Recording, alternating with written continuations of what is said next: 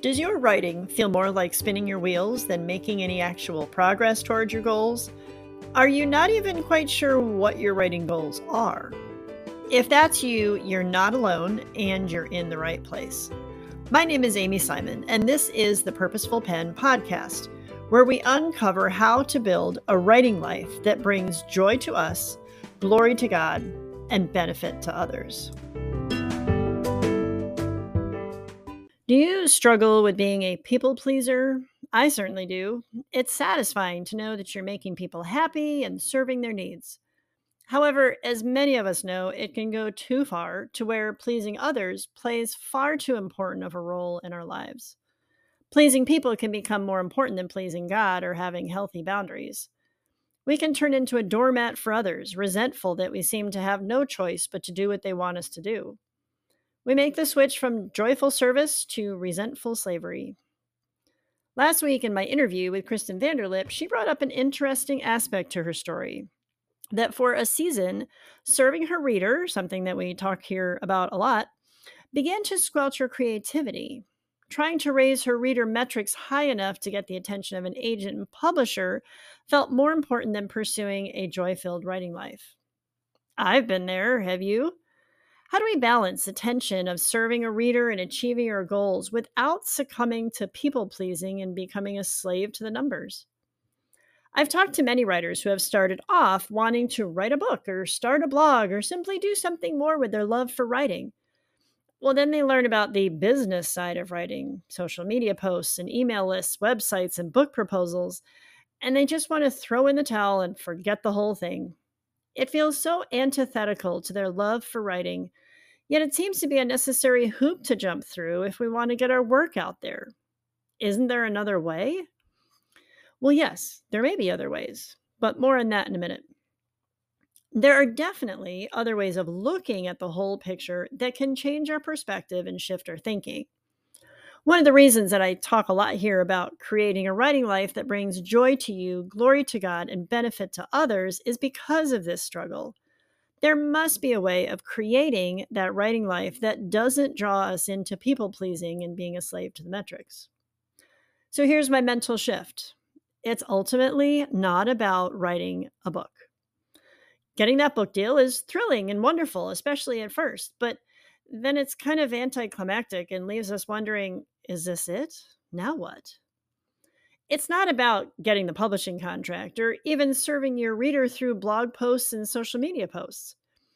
It's not about growing your email list or making a side income to help support your family. There is absolutely nothing wrong with any of those things, but they aren't the end goal the goal is to take the talents, passions, and life experience that God, that God has given us and to serve him with them. Matthew 6:33 says, "But seek first the kingdom of God and his righteousness, and all these things will be added to you." Don't seek the book contract first or the influx of email subscribers or social media followers.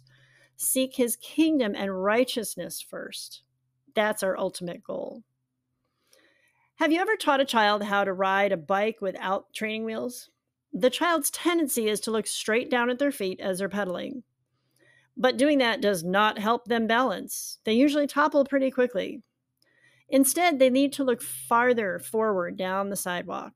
It feels counterintuitive, but it really works. As they look farther ahead of them, balancing becomes much easier. In the same way, when we are just staring at numbers and metrics and email subscribers and blog po- page views, we lose our balance. We end up frustrated, burnt out, or lost in slavery to what we think we're supposed to do. We're looking down at our feet instead of farther ahead. If we focus on pleasing God rather than pleasing people, the other things fall into place.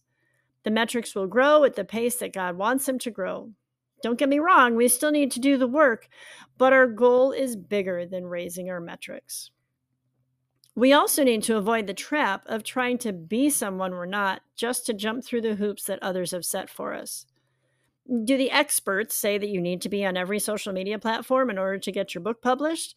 But maybe you find most social media soul sucking and toxic to your emotional and spiritual well being. If so, then that's not in God's bigger plan for you. There are other ways to get your message out there and serve God. Has an agent told you that you need to change your entire book premise in order to have it published, but that goes against what you feel called to share?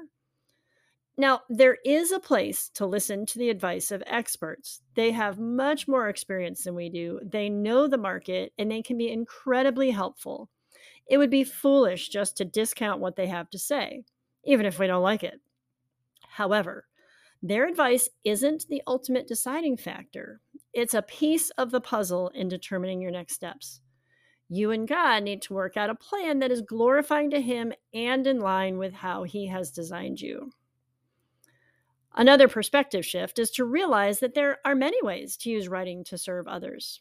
A traditionally published book isn't the only option. In Kristen's interview, she talked about how she self published her lament journal so she could have complete control over the end product. She also creates other things like art, bookmarks, candles, bags, all sorts of things. It fits who God has made her to be, and it serves her audience. Some people coach or host courses or online workshops or in person workshops or public speaking. Don't put yourself in a box, but understand that there are many ways to use your writing and your message to serve your audience that can also be really joyful and fulfilling for you.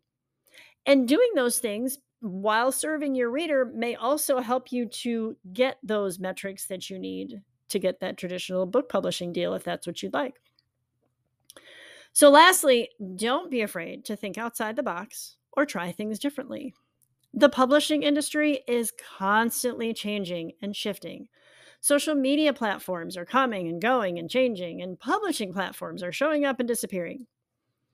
There's one outside the box idea that I plan to address in much greater detail in a few months.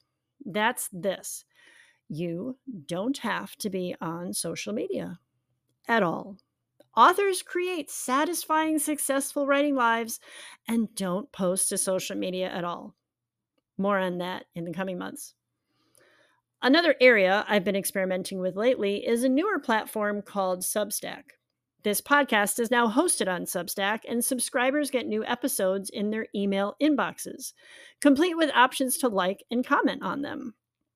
It's a platform specifically designed with writers in mind, so we can avoid becoming slaves to the ever changing social media algorithms. If you're not already a subscriber, I'll put the link in the show notes. I think this platform has promise for greater interaction and community building that I look forward to implementing down the road. So, how about you? Do any of these things ring true for you? Do you need to look farther down the road and realize that your ultimate goal is to please God by using the gifts and talents He's given you? Is it time to explore other ways to get your message out there and serve your audience with all of who you are? Are there less traditional ways to offer your message that you need to explore? I would love to hear from you. Let me know in the comments which ideas resonated with you and what your next steps are. Thank you so much for listening. I hope you found it helpful in your writing journey. Please take a look at the show notes for links and resources that were mentioned in the episode. I would love to continue the conversation with you on Instagram. You can follow me there at Amy Simon Writer. If you enjoyed this episode, I would love to hear about it. And you can help the podcast grow by subscribing and sharing it with others who might benefit as well. May you build a writing life that brings joy to you, glory to God, and benefit to others.